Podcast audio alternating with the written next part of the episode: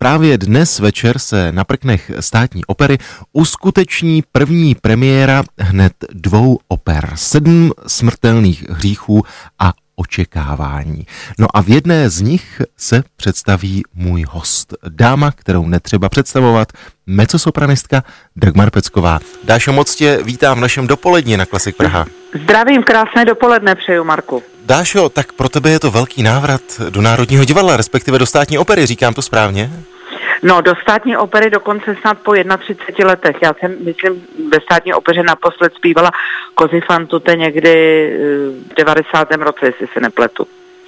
Teď je to Kurt Weil a jeho sedm smrtelných hříchů. Tak eh, tedy posluchači, kteří sledují tvou kariéru, tak vědí, že před pár lety si hned několikrát, snad sedmnáctkrát vyprodala Pražskou Lucernu s hudbou právě i Kurta Weila.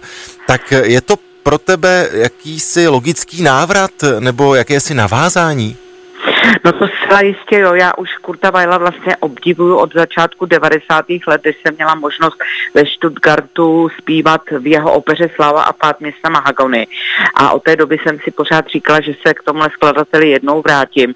A samozřejmě sedm smrtelných hříchů je pro každou představitelku oper nebo písnových děl Kurta Weila hrdost v tom vystupovat, protože to jedná se o úžasné dílo dvojice Kurt Weil Bertolt Brecht a vyžaduje to nejenom zpěv, ale vyžaduje to komplexní osobnost na tom jevišti.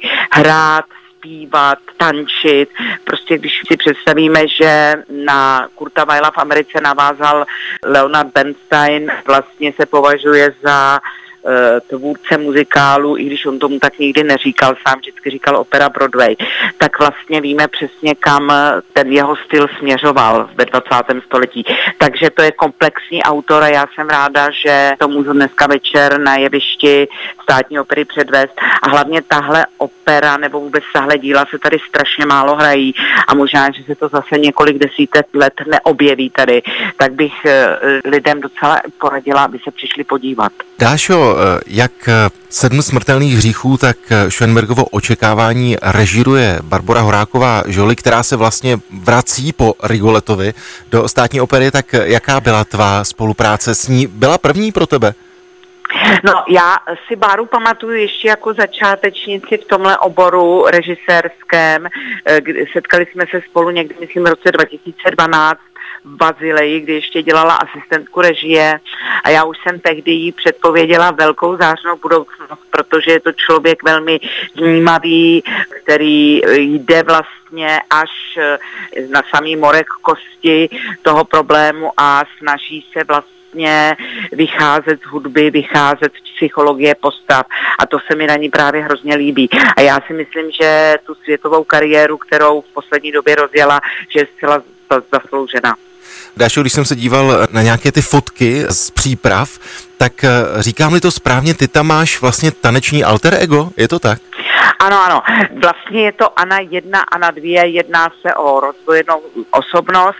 Ana jedna je právě ta zpěvačka a Ana dvě je tanečnice.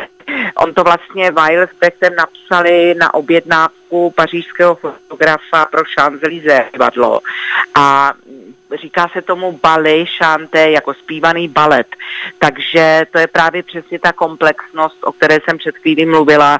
Ano, moje druhé já, moje duše, moje nastavené zrcadlo vlastně tančí to, co já zpívám. Dášo, já jsem moc rád, že jsme mohli spolu pozvat posluchače Rádia Klasik na dnešní večer do státní opery i na další představení dvou děl Sedm smrtelných hříchů a očekávání. Dášo, zlom vás, nejen ty, ale i všichni večer a budu děkujeme, se těšit na viděnou. Děkujeme, těšíme se na vás, na shledanou.